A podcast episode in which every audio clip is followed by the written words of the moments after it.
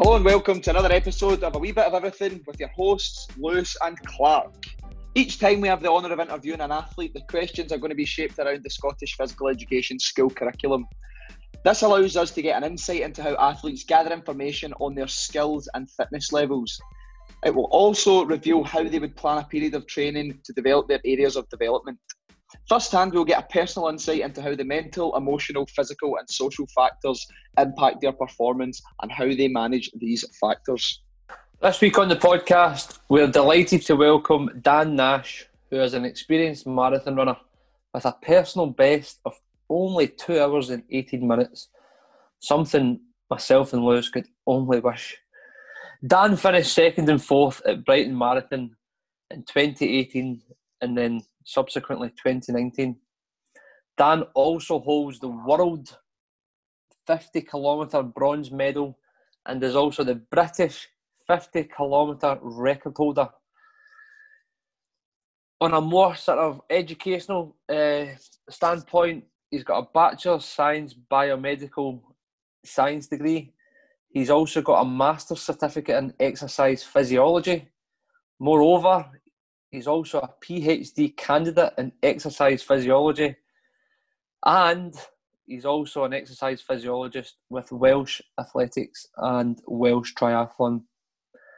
This guy has a plethora of experience both in the running world and educational world. So I think, you know, it's about time we get him onto the show. Right, welcome to a wee bit of everything, Dan. How are you doing? How's things?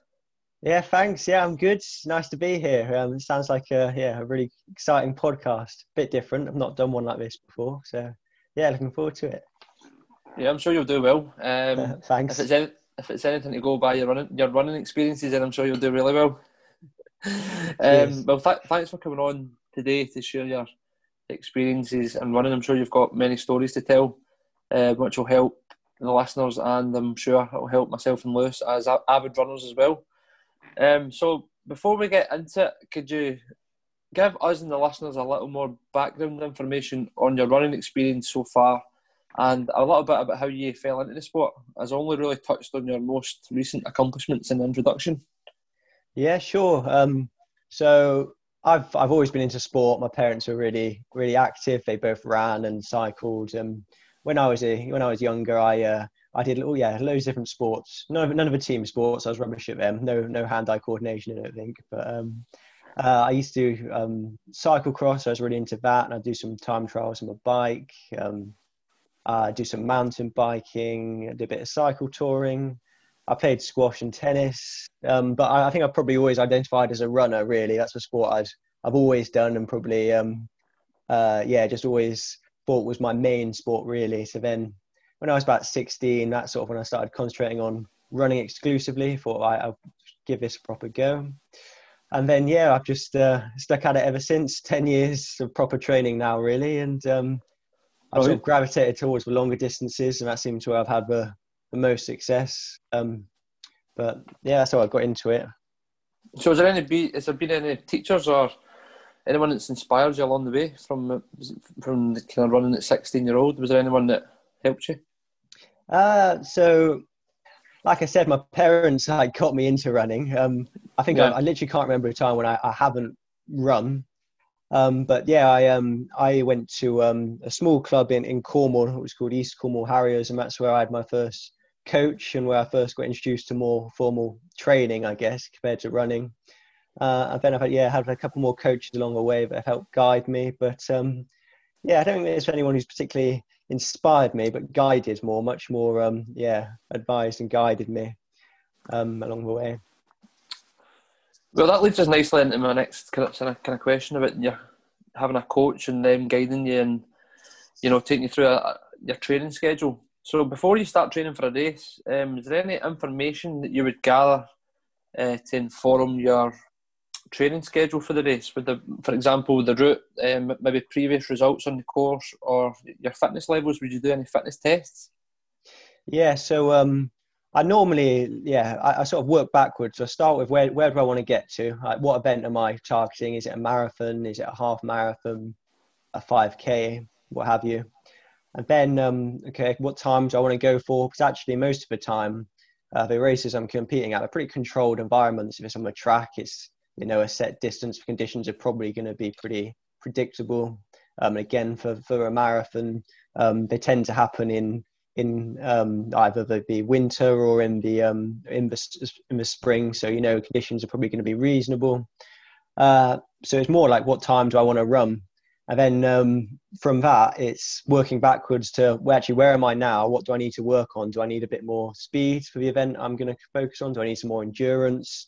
Or is it more race specific stuff? Have I got is my speed pretty good and my basic endurance pretty good, and I need the do I need the specifics? That's that's probably what I'm looking at but also, then it's um, is it a stepping stone to another race? So is it mm. trying to get a, a, a, qualifying time for a championships, or is it okay? I need to. I want to improve my 5k time so that actually um, it's going to help me for the 10k or a half marathon in a few weeks. So that's sort of the things I consider really. It's mostly where am I at and where do I want to get to? What do I need to do to to get there? Yeah, it's important to have that end goal, isn't it? Um, is it is it just endurance and speed that you would be focusing on to get a good marathon time, or is there other aspects of fitness? Yeah, so that's quite basically that's that's a very basic level. That's um, that's what it is. I mean, I've um, I'm doing a PhD in in exercise physiology, and I'm lucky to get some support from from Welsh Athletics, so I can go into the physiology labs there, and I can um, I can go through testing, and I I I've, the the main predictors of endurance performance across all events is uh, basically your, your, VO2 max, how, how, how much oxygen can you use to um, release energy from aerobic metabolism. Um, so that's like your, your, your, how big is your engine. And then you've mm. got um, your economy, so how much energy do you need to run at a given pace. Uh, and then the, the, the other thing is is how what, what percentage of your VO2 max can you sustain? So that's sort of talking about your lactate thresholds and your lactate turn points. So how how much um, you obviously you can't sustain your, your 5k time indefinitely how big of a drop off is there so they're the sort of things i'm looking at um, yeah on a if i can get into the lab obviously i haven't been able to do that recently with covid and all that but if i in an ideal world if i was gonna um, know where i'm at i'd be in the lab and if i wanted to know about another athlete i'd get them in the lab and look at their their numbers so yeah like then you can get into a bit more detail but for most people, it's just actually it is much more simple. How good your endurance, how good your speed, and look at your your time your times at different distances, and you can sort of compare across them. Yeah, because I've read that yeah. you can see see from your like kind of VO2 max, you can there's like you can do there's a table. There's a guy that's created a formula, isn't it? And then you can from basically your 5k time your PB, you can predict like other race times based on what you can do a 5k. And I don't, how accurate do you think that those race predictors are? Uh, so you're talking about the, the Jack Daniels tables, aren't you? yeah, that, yeah, um, that's, that's yeah. the one. Yeah, and I think um, I think they're quite a good guide. You know, if you can if you can hit that 5k time, then it's probably going to predict your 10k time, which is on on the next um, in the next column pretty pretty well. But if actually if you do have if for example your your 5k time is good, but actually it doesn't compare to your 10k time, and it shows you actually that your your your maybe your VO2 max is pretty good, but actually your your sustainability isn't as good. So you need to do mm-hmm. more of that endurance type work. Um, in terms of the actual numbers it gives you, I mean, um, it's probably ballpark right, just like the uh, the Garmin watches give you a number, don't they? And that's probably mm-hmm. ballpark right, but it's not going to be um, it's not going to be that spot on, but actually, it probably doesn't need to be. I mean, yeah, if your VO2 max is 75 or 80, like probably doesn't make all that much difference in the grand scheme of things. It's more about actually who cares if your VO2 max is 80 if you can run a, you know, if you can qualify for the Olympics. Doesn't mm-hmm. doesn't, doesn't matter. Yeah, it doesn't matter. Different ways of going about it. How um, how much emphasis then do you place on kind of other aspects of fitness? So, say for example, like like your flexibility and balance, strength work, and all that how much do you set aside to, to focus on that? Would that just be like a maybe like a, a second session during during the week or something like that, or? Yeah, so from like when I first got um, my like physiology tests, um, basically what came out for me was that my VO2 max is really good, my mm thresholds are quite good, but my economy is pretty average, and it gets worse as I start running faster. So for me, um, concentrating on the economy was something that I, I, wanted to really work on. And that's something I've done a lot more of in the last, well, in the build up to this marathon, I've been doing a lot more. And uh, things that are really good for your economy are sort of doing like the drills and doing the hopping um, and Mhm. skipping, things that are going to make you more bouncy and reactive off the ground. And the strength work as well. Like if you've got, um, you want to have strong calves that are going to be able to share the load basically. If you've got a stronger calf, then you're not going to stress the muscle quite so much, and that's going to help your economy as well. So I've been doing, I've been um, doing some of the yeah some of the strength work and then doing drills and hopping twice a week Mhm. if I can. But Yeah. the other So thing we- is like you don't want it to take away from your training. So actually, Yeah. you can't go and do heavy squats, for example, or deadlifts in the middle of a, a marathon block because um, your legs are just going to be tired and that's going to take away from your quality runs. So you sort of want to Mhm. for me, I periodize it so that I earlier on in the training block I'll do more strength work, and then actually as I'm getting close to race day, I'll, I'll probably just do some maintenance stuff and probably won't do any heavy lifts. Yeah. Um, So you're, you're a big fan of the Joe Wicks workouts in lockdown? Not much of that, no. No. not much of that. Yeah. Not giving them a go. a wee bit more uh, specific training, probably, I Yeah. can imagine, for your. Well, to be thing. honest, I, I um, if it was up to me, I wouldn't do any because I find it boring and I would just go and run. Yeah. But uh, I found through, yeah. through trial and error that um, if I don't do calf raises, my Achilles will start hurting, and if I don't do hamstring bridges, then my hamstrings will start hurting. So Yeah, that's what I seem to. That's what I seem to get on my my right Achilles. I seem to get like the kind of tendonitis side. Of, it. is that what it's when you're when it kind of it gets inflamed?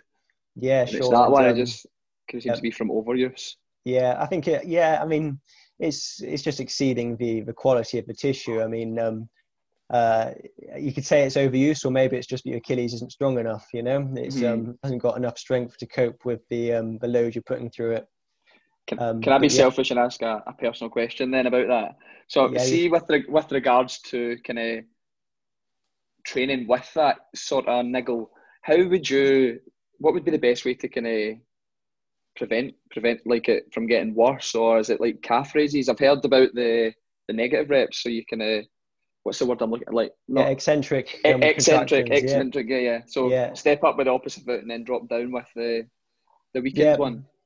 Um, sorry, yeah, for, for a more preventative aspect, yeah, you want to be doing um, doing calf raises. Um, you probably it, it, the actual which if it, it probably doesn't matter if it's eccentric or concentric. Actually, just doing a normal calf raise and not just Mhm. worrying about the the um, concent- eccentric bit. I would just do a Mhm. normal calf raise Yeah. and um, the I, all, all the evidence suggests that actually you want to go heavy. So tendons like high load, so you want to do like between eight and ten reps, like three or four sets, and Mhm. then um, there's sort of two ways of loading. You've got, you've got two main muscles in your calf. You've got your gastrocnemius and your your soleus. And actually, if you do straight leg calf raises, you're you're, you're targeting the gastrocnemius more. But actually, uh, the main muscle of the calf that we use in running is the soleus, and for that you want to be doing like um, bent knee calf raises. So, for example, you could be sat on a uh, sat on a chair with um, a weight on your knee, and then just lifting your your um, knee up and down. If you make Yeah. sense. Yeah, yeah. So actually, if you do both of them together, that's that's quite good. And the same, you want to be doing as high reps, um, no, sorry, low reps, high weight. And Mhm. it- it's hard to do outside of a gym environment. But if you if Uh-huh. you've got access to a gym, then there's there are machines you can do it on. So that's just something you. How many times? So that's just something you can just factor in a few times a week. Then I take it. Yeah, Just, probably uh, two or three two or three times a week is is probably good. Yeah, and like if you've actually got inflammation at the minute, then obviously you want to be icing it. No, and, no, um, yeah, yeah. stuff like that. But Yeah, the last Richard, injury I, had- On you go. the, the last the last injury I had was was on my soleus as well. I was doing a an accumulator challenge, so you to run for this, you to run the miles for the date from one all the way through to thirty. I don't know if you've heard about it. oh no, I haven't. got- that I got- sounds horrible. Yeah. I got to day twenty, and it was my soleus. I could tell just at the top of the Mm. calf, isn't it? Just Mm, just below the hamstring. yeah. Um, but it was just neglecting the, the strength side of it, I suppose, and not doing the exercises I should have. and just overloading it. Yeah. Yeah, exactly, just craziness. So you said you said you're training for a race. How is it? Eight weeks I saw on Twitter. Six weeks out. So it's, it's I'm doing yeah London Marathon now is is four four weeks on on Sunday just gone it Oh, was it? so uh, yeah inside inside four weeks now Oh, So big training this weekend. Big run. yeah I did um I did I did 30 miles on Monday um over two runs so I've been doing lots of miles um Good. Yeah, um, lots of training, lots of training, big weeks. It's, it's only the the elite race that's going ahead, isn't it? Like there's no nothing else. Yes, there's only um, I think it's 45 men, 45 women, or, or something Oh. close to that, and it's uh, 19 laps of St James's Park. Wow. Is it? Yeah, Oh, is that quite a flat course then, or is it? yeah. So it's pancake flat. Oh, is it? Yeah, really flat, but it's going to be pretty boring. Yeah. Yeah. And uh, there's um yeah, there's a good chance. Well, I will be lapped multiple times, so uh, that'll make it interesting as well. Wow. Do you do you think you'll well you're on target for breaking your PB, or is that not something you're thinking about just now? Yeah, training's going really well. I'm definitely thinking I'm in PB shape. I, I seem to, Okay. I, I tend to repeat the same sh- sh- uh, sessions in every build up, and um, yeah, I've been running faster than I ever have before. So yeah, hopefully Good. PB. Need to watch out for it then. See if you get it. Yeah, Yeah, we'll my be aim's, it. I think my aim's just not to come last, to be honest. right. So could you? So kind of moving on to like your different kind of phases of training. So see when you're first planning a phase of training for a big race, what would a, a sort of week's training look like for you then? Just kind of in simple terms. Yeah, so normally I'm I'm doing uh, two hard sessions a week, and all the rest will just be easy running. Um, my heart rate for that, my heart rate will be under like one through five. I'll be feeling really comfortable, and then yeah, earlier on in the block, I'm probably if I'm training for a marathon, I'm going to look at more speed stuff because for, for me, I find that really hard. I'm not very quick, and uh, I'm not very powerful, so I, I tend to focus on the the shorter stuff first, get that good, and then as as the training progresses, I'll extend it. Um, so instead of doing like 20 times 200, I might eventually move that all the way up to 10 times a mile or something like that. Mhm. Um, but yeah, normally in a in, in a starting block, two hard sessions. Um, so that might be Tuesday, Friday or something. Probably an easy long run, and then yeah, all the rest easy, uh, and a couple of gym sessions as well. That's what I'd, Yeah. I'd, what it would look like. How how long's a period of training out from a race then? Is it like is it like a twelve week stint or is it longer than that? Uh, well, I'm always I'm always running, but You're- like yeah, when yeah. I'm getting when I'm getting specific, I'm probably thinking, yeah, like t- ten weeks out, I'm starting to think about like getting proper ready for this specific race. Like, Mhm. after a marathon, I have a reset period, so I'll probably have a week or two off. Um, but yeah, if I'm getting ready for a marathon, um, ideally, I'd, I'd yeah build up, and then the, like the last like six to six weeks out or something like that is, is when you're getting really specific and doing okay lots of stuff at marathon pace and uh, Mhm. or if I was 5k I'd be doing lots of stuff at 5k pace Yeah. And Dan, and Dan, see, see with your long run that you do once a week, what's the minimal distance you would always at least get in? Like you need to, you feel as if you have to do twenty miles. No, not as far Uh, as it, that. dep- it depends. Um, I mean, for the, for the marathon, how I, I tend to do it when I'm I um I'll start off um, building the volume. So wherever I'm currently at, it might be 16 miles to start with, but I'll keep it really easy. So I'll do 16 miles easy, and then maybe I'll push it up to 18, 20, and I Mm. tend to always go over at least 26 miles easy, maybe a bit further. But once Right. I've done, once I've got up to that, I'll I'll reduce it down slightly. So I might only do 22 miles, but I'll make it quicker. So Mhm. un until actually it's no longer an easy pace, it's actually just a few seconds per mile slower than the marathon pace. So for, like, in this build up, I've done I did a 24 miler at um at like 5:30 a mile pace, which is a bit slower than the marathon pace for me. Um, and I'll probably do I'll probably do well, I've got one more long run to do, and I hope to do like a 22 miles at a bit quicker again. Um, it's like 5:20 a mile or something like that. Um, Wow. but I, like, I'm I'm curious. What's what's what's easy pace? Just Uh, depends how I feel, but normally between like six fastest I'll go is like six twenty a mile, and slowest probably like 7:20, 7:10 a mile.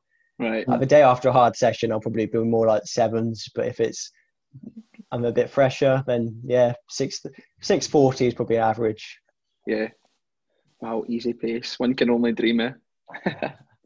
see, see, so see if you do like a, a quality session, so like a really intense session, can you get because I know like the kind of DOMs and stuff can sometimes set in two days later. Like, would you sometimes do like a back to back intense session and then an easy session, or would you like space it out more than that? If that makes sense. I, I always have at least two easy days between a, se- uh, a session, just because, like you said, I think actually you often get hit by the the the, the fatigue two days after, don't you? So I'd normally yeah. go like Tuesday, Friday, or um, Wednesday, Saturday as hard sessions. Um, I haven't, I don't do, I don't, yeah, I've never done back to back like, yeah, Tuesday, Wednesday. But sometimes what I will do is I'll do um, a, a, reasonably hard session in the morning, then a reasonably, and then a hard session in the evening. Mm-hmm. Um, I, so on on Monday, I did, I warmed up, then I did 13 miles um, at 5:30s, and then cooled down. Then in the evening, I did, warmed up and did 10 miles at 5:15s, and then cooled down again. Um, wow. So then I make a, you make that a really hard day, but then um, make sure you go really easy the next few days. I think if you're yeah. going hard consecutive days, then I think you're risking injury and um, yeah. It's, gonna it's gonna take away from the quality. You're not gonna be able to do the quality work if you're already tired going into it. I think mm-hmm. maybe if you're doing like an ultra marathon, then maybe that's a good idea because you can't say you're training mm-hmm. for a 100k or a 24 hour race. You can't just go, okay, I'll run for 12 hours today because that was just going to leave you. Yeah. Like, you, need to get used to training tired legs. Yeah, that's a bit different, I think. Oh, that's interesting. Right, so um, you kind of spoke a little bit on running economy, and that was you said that's the amount of energy you need to use to go at a given pace. So how how much do you do you kind of focus on that then? Has that been like something you've worked on with a coach? Has that been like a big part of your kind of running development? Because I've yeah. only recently learned a bit more about it and the kind of importance of it. And what I thought was really interesting, and we touched on this on, a, on an earlier podcast with uh, um, a girl called Steph, Stephanie Davis, and she's obviously a marathon runner as well, and she runs at a very very impressive time. And she was talking, we were talking about it how you are, if for example you have a better VO2 max than me, but I have a better running economy, I can run at the same speed, or there or thereabouts. So I didn't realise that was it was as important. So I was just kind of curious to see how how much emphasis you put on that. Yeah, so economy is is really important. Um, uh, like um, I've tested loads of athletes, and the economy is one of the biggest factors. But the economy and the thresholds. I mean, um, like yeah, I've, I've my VO2 max, um, the best I've had it measured is is 80, and that's enough to be world class. Um, my economy is only like it's always good, but it's like uh, it's but um, so you, you normally measure it in milliliters of oxygen um, that you need to run a kilometer at. Uh, and the ballpark, like mine is 200. Um, for reference, yeah, mine is 200. Um, the best ever record is probably like 160. Uh, and then a really bad would probably be like 250. So I'm sort of like, you know, good, all right, but not amazing. But that's enough to make a massive difference over the course of a marathon or any race, to be honest. Um, so, yeah, if you've got, it's sort of like you, you need a high enough VO2 max to be in the game.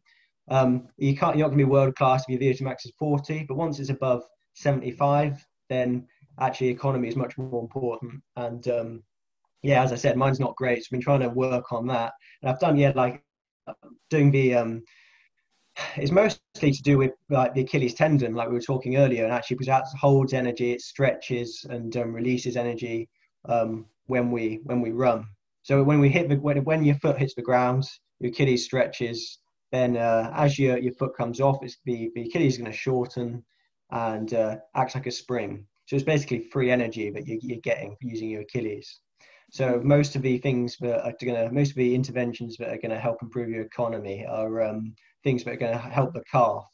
So having good calf strength, um, and then also but being able to be reactive to the ground, so that when you hit the ground, your calf um, uh, is is stiff and you're going to bounce off nicely. So I've been doing lots of strength training for my, specifically for my calf, but then looking at more of the the bounciness, so doing lots of hops and lots of skipping and things like that, which are going to force you to be bouncy off the ground, uh, are really really good. So I've been I'm, I'm a bit annoyed because I've been working loads on this. I want to and now I want to measure it in the lab to see if it's got any better, but mm-hmm. I can't because of COVID. But uh, so yeah, how do you measure it? So you measure it by um, uh, measuring how much oxygen they're consuming. So you, you put a, a, face mask on, uh, and you can measure how much oxygen um, they're using to run at a given pace. Um, so normally you'd, you'd run it at like a, a, range of different speeds and see what's happening to the economy across different speeds. Um, but yeah, how much oxygen you need um, to run, basically. Right, okay. Mm. So you need some fancy kit, unfortunately. Yeah. Would So you I'm- ever I'm- do like video analysis? Sorry, Sorry, I missed that. would you ever do any video analysis with your Um, coach to, to look at your technique? So I'm self-coached, so uh, I um I I don't do so much of that. Um, I feel like yeah, technique is important, um, but I think I've been running too long to make massive changes now. It's too Yeah. ingrained, um, uh, and my technique is not amazing, but at the same time, it's not it's not awful. Um, it's probably it's efficient enough, I think. And actually, you, you tend to find that over um, people adapt a technique that is efficient for them and economical for them. Mm. Um, and the more you run, the more um, more ingrained that will become, and actually the better you, the, the more economical you will become. Um, but yeah, I um, I don't do too much on on technique, apart from trying to be a bit more yeah bouncy and reactive Yeah. off the ground. So I guess if your calves and stuff like that become fatigued and during a race and you start slouching, that's when you start to become less efficient and use more oxygen. Is that right in saying that? Yeah, yeah, exactly. That's the thing. Being economical when you're fresh isn't the same as being economical when you're tired. So Ah. actually, as you're um, um, as you get into the race, you are going to become less economical, and that's when probably your core is going to come into it. If you can Yeah. hold a good posture, um, then you're Mm. going to be more economical, not slouching. Yeah. Um, So yeah, there's lots of that's the thing. It's like it's um, there's there's, Yeah, lots of different factors that affect your economy, as not just Yeah, um, I, I just I just thought running was just running at one point, and then it, there's actually so much to it that you can break it down for forever and get into the real nitty gritty of it. It's it's really interesting actually. I Right, think so- it is, but I'm a massive nerd, so. Uh, Yeah.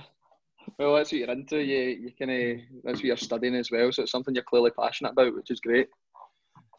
Right, so you kind of spoke there about the physical prep side of your training, Dan. So as a marathon runner and kind of from our own running experiences, I feel this is probably the hardest part. But nutrition is just kind of as important for successful performance as the kind of training side of it, especially when obviously you're working towards a race time at, at that level. So when it comes to nutrition for you, we're aware that kind of everybody's unique with what works for them. Can you tell us how you approach this key element of your training? Yeah, I think nutrition for a marathoner is, is sort of two parts really. It's um, it's the nutrition to support the training that you're doing, but then you've also got the nutrition on, on race day itself. Um, uh, for me, um, during the training, do I talk about that to start with. It's it's more about um, actually making sure I've got enough carbohydrates um, to restock my glycogen stores and have that energy available for doing the, the quality sessions. Um, so I'm running twice a day most days. Actually, it's really hard to keep your glycogen levels up, especially if you're going to do any quality running. So always making sure I've got enough carbohydrates coming in. And then if I'm going to do a, a hard session or a long session the next day, then I'm, I'm especially ensuring I'm, I'm eating enough carbohydrates. Um, and then just generally a good diet, so you're getting your, your, your fruit and veg to have the, um, the vitamins and minerals that are going to help support your immune system and recovery and stuff. Mm-hmm. Um, so that's sort of like the training part, and then racing, like only yeah, unlike like five Ks, ten Ks, for, for a marathon, like nutrition becomes really important. Um, and the maximum amount of like you want to take on much more, as much carbohydrate as you can um, to uh, make, mean uh, to make sure that you use that instead of your your glycogen in your muscles. So hopefully you're going to spare that. You're not going to hit the wall at the end uh, of the marathon um, and you, you're gonna yeah make sure you, you stay on top of your fueling but actually um, you're sort of limited to how much carbohydrate you can take on the max is about 90 grams of carbohydrate an hour um, because your gut struggles to absorb it so you sort of want to do some practice of that in training so i um, on my final long runs before the race i'll practice taking on drinks every couple of miles with with carbohydrates trying to improve that ability to absorb your carbohydrates. So come race day, I'm going to be able to take on as much as I can, and I'm not going to have any like gastric problems either. Um, so yeah, it is really important the the, um, the nutrition. And so, when you speak about glycogen, that's is that like the kind of most readily available? I know it's kind of is it not ATP that's the most readily available for like sprinting and stuff like that, but for working at like the intensity of a, a marathon, is it a combination between oxygen and glycogen? I guess. Yeah, so you're using the oxygen to um, break down the glycogen to then produce right. ATP. Right. Um, okay. And actually, like at marathon intensity, you'll use a bit of fat, um, but probably mostly carbs to to fuel your your your effort. Um, whereas actually for 10k for the 5k, it's going to be almost exclusively carbohydrate. Yeah. Um, and you wouldn't eat anything during a half marathon. You'll just no, I don't. I don't tend to. I'm um, I'm quite good at running without fueling, and actually, when I talk about those easy runs that I did in the start of the build-up, I might go and do 26 miles at easy intensity. I often don't have breakfast because actually, I'm just I, am quite good at just running, ha- having not fueled, um, and it's easy, comfortable. I don't need to wait and sit to digest something. So, um, mm-hmm. yeah. Should do a lot of training in the morning before your work or before studying? Yeah, so I tend to, um, I, if I can, I'll do my, my main session of the day in the morning and then do a, an easy session in the evening. Um, and if I'm doing something a bit harder, I might have, I might eat something like small. I might have like a piece of toast or something. But if it's only a small session, then I, I definitely won't eat anything. Mm-hmm. Uh, so the the podcast uh, listeners, uh, you know, a lot of people listen to it. There's teachers, pupils uh, in the schools, um, and part of the, the PE curriculum is is about the, the cycle of analysis. So basically, each pupil goes through a personal development program, like a six week training program, um, which I'm sure you'll be aware of as well with, with your own training. So a big part of that cycle of analysis is evaluating and evaluating their, tra- their, their training sessions. So do you ever evaluate your training sessions and how would you kind of perform that, or how would you make sure that you're, you're maintaining your performance levels? Yeah, I probably over evaluate my training sessions. If anything, I um I love the numbers. I I, I measure my heart rate on every on every run. Um, but yeah, I definitely monitor as I'm going along. I, am always, especially um the the high intensity sessions, so the track sessions or the long runs that I'm doing. Um, and it is really it gives you some really useful information. So if I if a if a track session went well, for example, I'm going, okay, great. I can just keep maintaining, keep doing what I'm doing. The plan's working. But if I have a bad track session, then you need to start thinking, oh, why was that? Like, um, if it were the, um, was it because actually the conditions just weren't very good? In which case, uh, you're fine. Or is it because you're getting tired? Um, and then if it's tired, like, uh, um, is it just acute tiredness? Do I just need to have an easy day and actually by, by the next session I'll be fine, or is it more long term? Am I starting to dig myself a bit of a hole and actually I'm just uh, the last two weeks, three weeks, actually all the sessions are getting a bit worse. In which case, then um, I probably need to back off for a bit longer and take a more prolonged recovery period. But it's also, like I said earlier, it's actually if my long runs are going well and then my endurance is good, but my track sessions that are faster aren't going well, then it tells you what you need to work on as well. So it's always yeah. a, a, reference point of of where uh, where you're at. And uh, how would you record that? How would you record your evaluations? Do you just make notes or? Yeah, so I tend to um, I write out a um, a training plan in in Excel, and then I will um, I will I'm, amend it amend it constantly. So actually, if I had a bad session and I need to add in an extra recovery day, then I'll do that. Probably I'll just make notes or an asterisk next to um, next to the day and say, "Oh, I've felt like this. May uh, i am going to add an extra recovery day, or yep. um, you know, I've, I I had a, a bit of a calf niggle. I need to make sure that I keep an eye on that and um, yeah, do the rehab or or whatever." So you're a big believer in listening to your body, or do you sometimes push yourself past it and then it goes yeah, away? I think um, it's that's something I've got better at as I've got older. I think listening to your body more instead of just religiously sticking to the plan. Um, yeah, yeah. I think and that's one of the hard things about being self-coached is actually you don't want to you don't want to rest and take it easy. You want to just do what's on the plan, uh, especially when you're operating at an elite level. You don't want to say, "Oh, I'm not." People are everyone's really motivated. You don't want to take a day off. Uh, taking a day off is like, oh, I could have been training that day. Um, it ruins you. Uh, just ruins your plan. You're not going to hit your mileage for a week. Um, mm-hmm. But actually, it is really important. And actually, if you can listen to your body and actually really get in tune with it, then you you will be a much more uh, you'll be a better athlete, but your your career will last a lot longer as well. It won't be it'll be much more sustainable. Brilliant. That's great advice. Um, So, as you probably experienced as well, there there are several factors that can impact your performance when running a marathon or an ultra marathon or 5k, 10k. I want to ask you about the the physical factor and more importantly, kind of the fitness element of it. So, one of the physical fitness sub factors in the PE curriculum in Scotland is muscular endurance. How important would you say muscular endurance is for a successful marathon performance? And have you had any positive or negative experiences along the way? Yeah, I think um, um, muscular endurance is is um, is really important because, like, um, for example, you can have a great 5k runner, um, and they're really fit, they're running with really fast times, but they actually haven't got the endurance to last for a marathon. And they don't convert very well, and um, I think one of the uh, a good story is I um I went cycle touring when I was when I was around 18. I went cycle touring and I cycle, I was doing crazy miles. I think I was, I was cycling 100 miles a day. I was going around the Black Sea, so I was um, camping. I literally did no walking, just just cycled, um, no running at all. Um, and I was obviously really fit. But then my first run after cycling for a month, um, my muscles were horrific.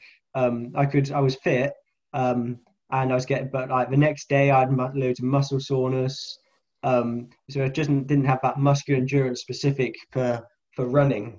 Um, so yeah, it is really important, and that's um, just a part of the, um, the, the conditioning aspect for training. That's why yeah, I'm doing the long runs to make sure that actually my muscles are going to be still working fine at mile 20. I'm not going to be cramping up, um, and actually I can just use all the fitness I have to, to last the distance. And it's so, it's really good for other sports. Like if you've got good muscular endurance, then actually at the 90th minute of a football game, you're still going to be going strong. Same for a rugby. Um, yeah. So it's really um, transferable. So have you had any negative impacts on the performance towards the end of a race? Have you, has it always been plain sailing? Oh, definitely not. No, I've um, I've um, I think the first my first marathon I did. I shouldn't have run really because I'd uh, I was training with been going really well, but then uh, I got ill. Um, I didn't run really for four weeks, but decided I was still going to do the marathon, and uh, it was going to be my first marathon and my dad's last marathon. And anyway, I was uh, 18 miles. I was going great, um, on for like a 220 or something uh, on it, but by 18 and a half miles, I, I, I, was suddenly, I'd hit the wall. I was, um, I was in an absolute state. It was just like that instantly. And I told myself I'd get to mile 20 and then, um, then I'd pull out. But I got to mile 20 and it was a Manchester Marathon and there was, there was nothing there. It was just, it was, it was in the middle of a, it was just a lane in the middle of nowhere. So I had to keep going because I'd know if I'd pulled out, I'd have a long walk. I'd have a long walk home. So I might as well run instead of, uh, instead of walk. But um, it was the the worst last six miles of my life. It was horrific. So, see for the people listening who don't have an idea of what, what hitting the wall is, I know people always say it. How did that feel?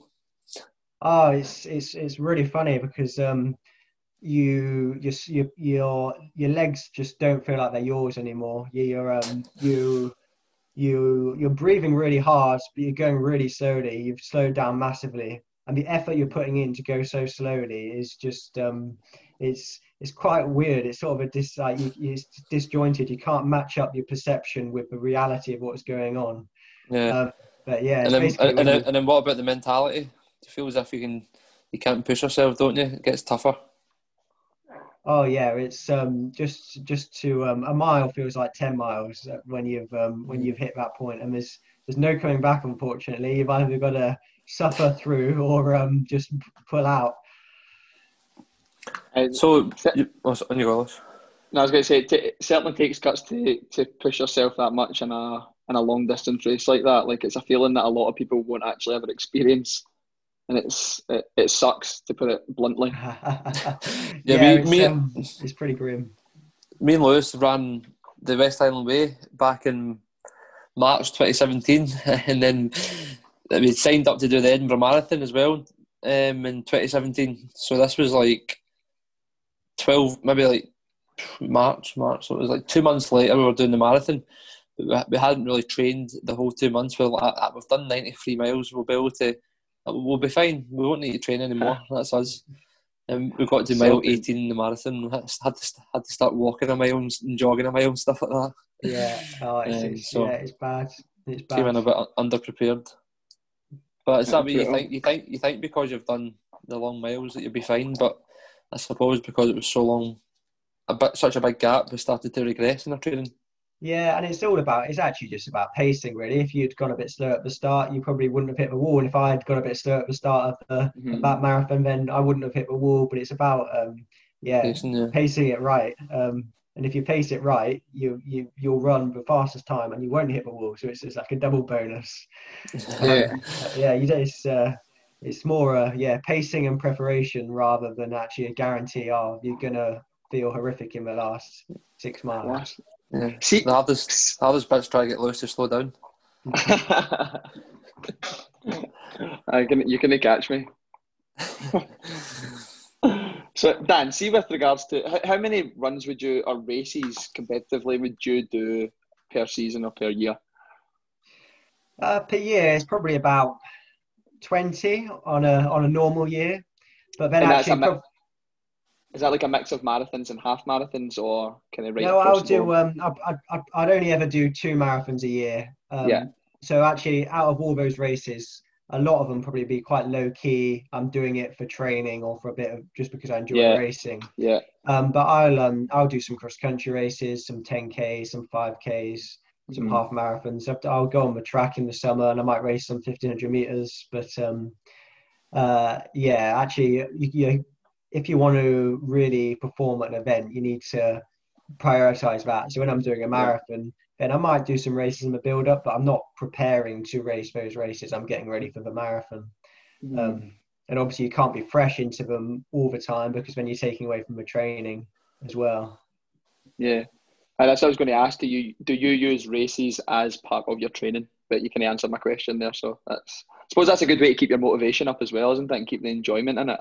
Yeah, definitely. Yeah, yeah, um, and um, it gives you a nice benchmark of where you're at, and yeah, um, yeah much more enjoyable than suffering um, suffering by yourself or um, you know with your same training partner that you always run with. Uh-huh.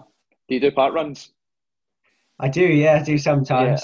Yeah, yeah. yeah. That, they're supposedly coming back the end of October. Yeah, hopefully. Yeah. I I hope so. I've missed it. I've missed my park run, my bacon roll, my coffee, in the Saturday morning. Uh, yeah, it's, oh, it's great initiative, park run, Yeah. Yeah. Do you run parkruns, Lewis? Do you still run? I run them in Lanark. in Lanark. I'm a Lanark loyal. A champion. He was a champion in Lanark in his hometown. uh, that's because that's because it's only me that runs it. you, and your, you and your dad. Aye, he just walks the dog around it. Right, so final question then of the, the main interview, Dan. Sorry, I went a wee bit off track there. So, do you have any short or long term goals that you've set yourself with regards to your running career? I know you kind of touched on you've got the London Marathon and stuff coming up, but have you got anything else in the pipeline in terms of your goals? Yeah, so yeah, short term, um, just under four weeks is London Marathon. Get a PB there. Um, so yeah, I've done 218. Hopefully, go a little bit quicker. We'll see. And then longer term goal is um, is Birmingham 2022, the uh, Commonwealth Games, um, and try and make the marathon team for Wales. Um, that's the that's the more long term goal. Brilliant. Yeah. Um, how, how, can we watch the marathon? Is it on so the marathon BBC? is going to be um, it's going to be on BBC um, on on BBC One. Um, uh, good, good. Two, yeah, three races. You've got the um, the women's race, uh, the men's race, but I think starts about 10, 15 then there's a, um, a wheelchair race as well. Good. I'll tune in for that.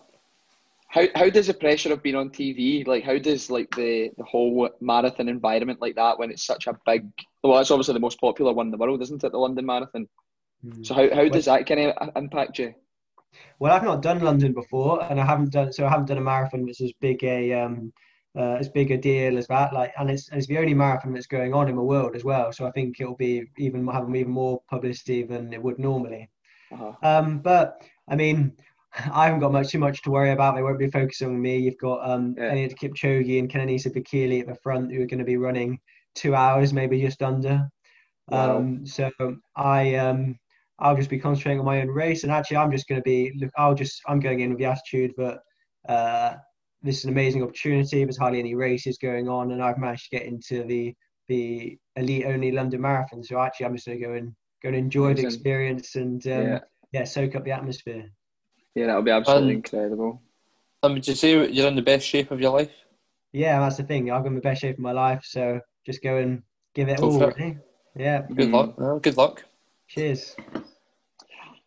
Right, so at the end of our podcast, Dan, just for a wee bit of fun, we have a quick fire round of three questions. So it's just three nice quick questions for you to, to round us off nicely. So, first one would be if you could have a billboard anywhere or in your hometown, what would it say on it?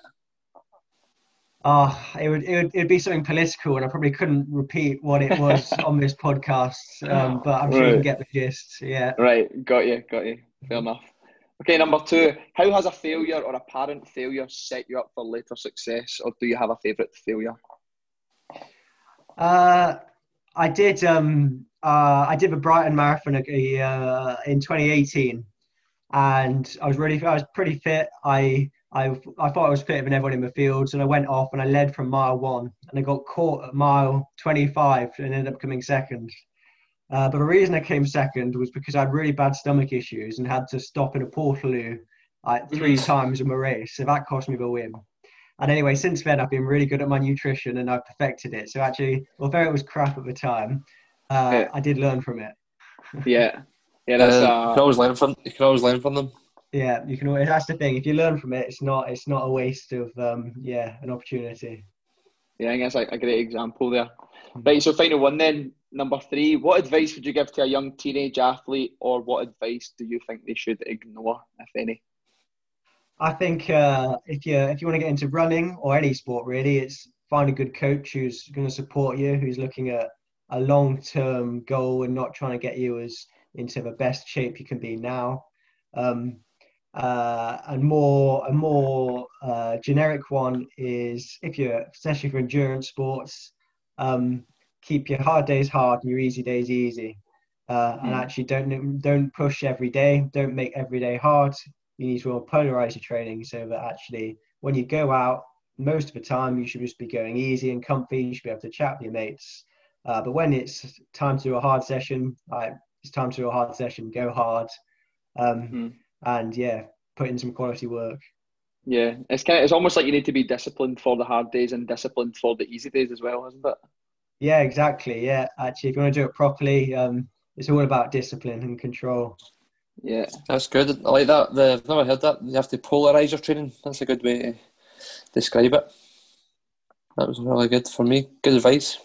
Thanks. Well, I think that um, that rounds us up really nicely. Then a lot of good pointers in there, a lot of takeaway messages for the, the people listening. I've I've certainly taken a lot from it, learned a lot there in that kind of short space of time. So thanks again for agreeing to do this with us today, Dan. And um, we hope this helps current teachers across the country and uh, the kind next generation of teachers. So we really appreciate your time. Yeah, cheers, guys. It's been great to uh, yeah, great to chat to you. Yeah, thanks for chatting. We could have I could have sat here all night and spoke about running. Um, thanks again, and we'll we'll be watching in a few weeks for your uh, performance in London. Good yeah, luck. Thanks. Cheers. Finally, see before we, we hang up, could you give the listeners your like where they could follow you on social media? Yeah, so um, the best place to follow me is probably on Twitter. I'm reasonably vocal on Twitter. Um, I I think my my hashtag is Dan underscore Nash ninety four. I think if not, just Google Dan Nash. I'm sure it'll come up. Perfect. Um, I'm wearing a GB vest in it, so it's, it's, it's pretty obvious. Easy, easy to spot. Perfect. Thank you very much. Uh, and then, and then hopefully we'll see you in a GB vest at Birmingham 2022. Yeah, a Welsh vest. A Welsh oh, vest. Welsh vest. Sorry, that's yeah. Commonwealth Games, isn't it? Yeah. Better not get that wrong. call your call yourself a PE teacher.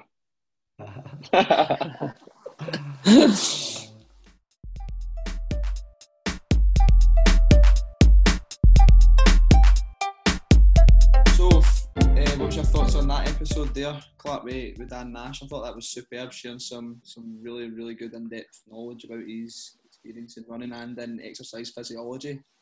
A few a few takeaway messages there, but I'll let you go first. What was your what kind of stood out for you most in today's episode? Uh, I think it was a great episode because we're well, I'm certainly, I know you are as well, passionate about running and could have sat and spoke to him all night. So if I'm looking at it from a kind of of analysis standpoint, uh, my key takeaway message from it, from that kind of personal development plan, he said he was really. Uh, one of my questions was, you know, how much does he evaluate his training? And he said that he, he's very analytical and he over evaluates. But for me, that's a very positive thing because that means no stone will be left unturned in your attention to detail, you know, the stats, the even, you know, how he's feeling, he notes it down on an Excel sheet. Um, just puts an asterisk and writes a couple of notes, which then means he might need to take an extra recovery day or, you know, go harder on his, his next session if he's feeling as if he's got energy to do so. So I think that's a good message for for anyone listening that you know you can't over evaluate. I don't think I think it's a, a positive um, rather than just thinking that you know you'll be fine and not really taking any notes on it and then taking a risk almost. So making sure that you you act on it if you if, you, if things aren't feeling right. And if your heart rate, obviously, he spoke about his heart rate as well, and he's always tracking that through his watch and his uh, his belt. So, you know, he, he'll be he'll, he'll need to be working within certain zones during track sessions and you know distance runs, and I'm sure that he'll be tracking the heart rate to make sure that he's operating at the right the right level, so he's getting the maximum benefit of the session. So, no, that would be wacky takeaway message certainly. Um, what would yours be then, Mr. Cleland? Yeah, I thought there was a lot of great information in there, a lot of key takeaways that you can actually practical um, strategies that you can take and apply into your own training. But I really liked the bit about at the end. We summed it up really nicely there, and you were speaking about um, evaluating your training on how you're feeling and stuff like that as well, so you can get the quality in your sessions. But he, he said a really good phrase, which was um, make your hard training sessions really hard, make your easy training sessions really easy, and it's something that we can sometimes something we we neglect to do because it takes discipline to do to do both of them. I already mentioned that to, to train really hard and push yourself, especially in a sport like running, takes a lot of discipline to do that. Um, and then again, if you're one of these people that thinks more is better, then on the flip side of that, on your easy days, it's going to be hard to go easy. You're going to want to get more and more and more all the time. So again, it's striking that balance and um, between going really hard and going really easy, so that you can get the the benefit from the, the training sessions that you're putting in. And also, he mentioned about longevity in the sport as well. So it's actually knowing when to take rest days, knowing when your body needs recovery, and that really helps if you have got that kind of analytical brain and you're constantly tracking the figures as well as being really in tune with your body and being able to listen to when you need a rest day and, and, and need to take that extra day to recover because that's going to ultimately prevent injury and um, keep you in the sport longer, which is ultimately a good thing. So yeah, I think that was my kind of main takeaway messages from from today's episode. But yeah, there was loads there. I could I could sum it up all night and talk talk about about loads, but that was that was my, my main ones. But I think what the one you've said there is like you need to polarise your training and go hard and go easy. I think that's a good life lesson. Yeah. Like you can transfer that into life. Like you can't be, or as a teacher, like you can't work. You can't go hundred percent out Monday to Friday, every single period, not having a period to at least sit and reflect, a free period, for example, on what went well. See if you're just constantly looking for more and more and just thinking about the next one, you're not going to be learning. You know, it needs to be you need to be a reflective practitioner as well. Um, so I think that's a good it's a good life transferable life skill, isn't it? Mm-hmm. Aye, and it's, that's it's, it's interesting because it transfers through your job, through your training, through your anything you do in life, through your pastimes, all that kind of stuff. You know what I mean? There's mm-hmm. just striking that balance, I guess, is a kind of theme that's running through it. Because mm-hmm. you end up burning out. It's good for your well-being. Yeah. To have those kind of easier days. Absolutely. Just, just happens to be you have more than me. As always, if you see it on Instagram at a wee bit of everything podcast or on Twitter at burrow under slash mister or indeed at Cleland Lewis 94. We would really appreciate it if you could give us a share or a retweet, as ultimately it helps it get the podcast out there. And don't forget to be giving us a five star review because I put a lot of work and effort into this, and we believe that this will also help get the podcast out there to help others. So thanks again for listening, and until next time, we hope you have a fantastic week wherever you are in the world. Take care.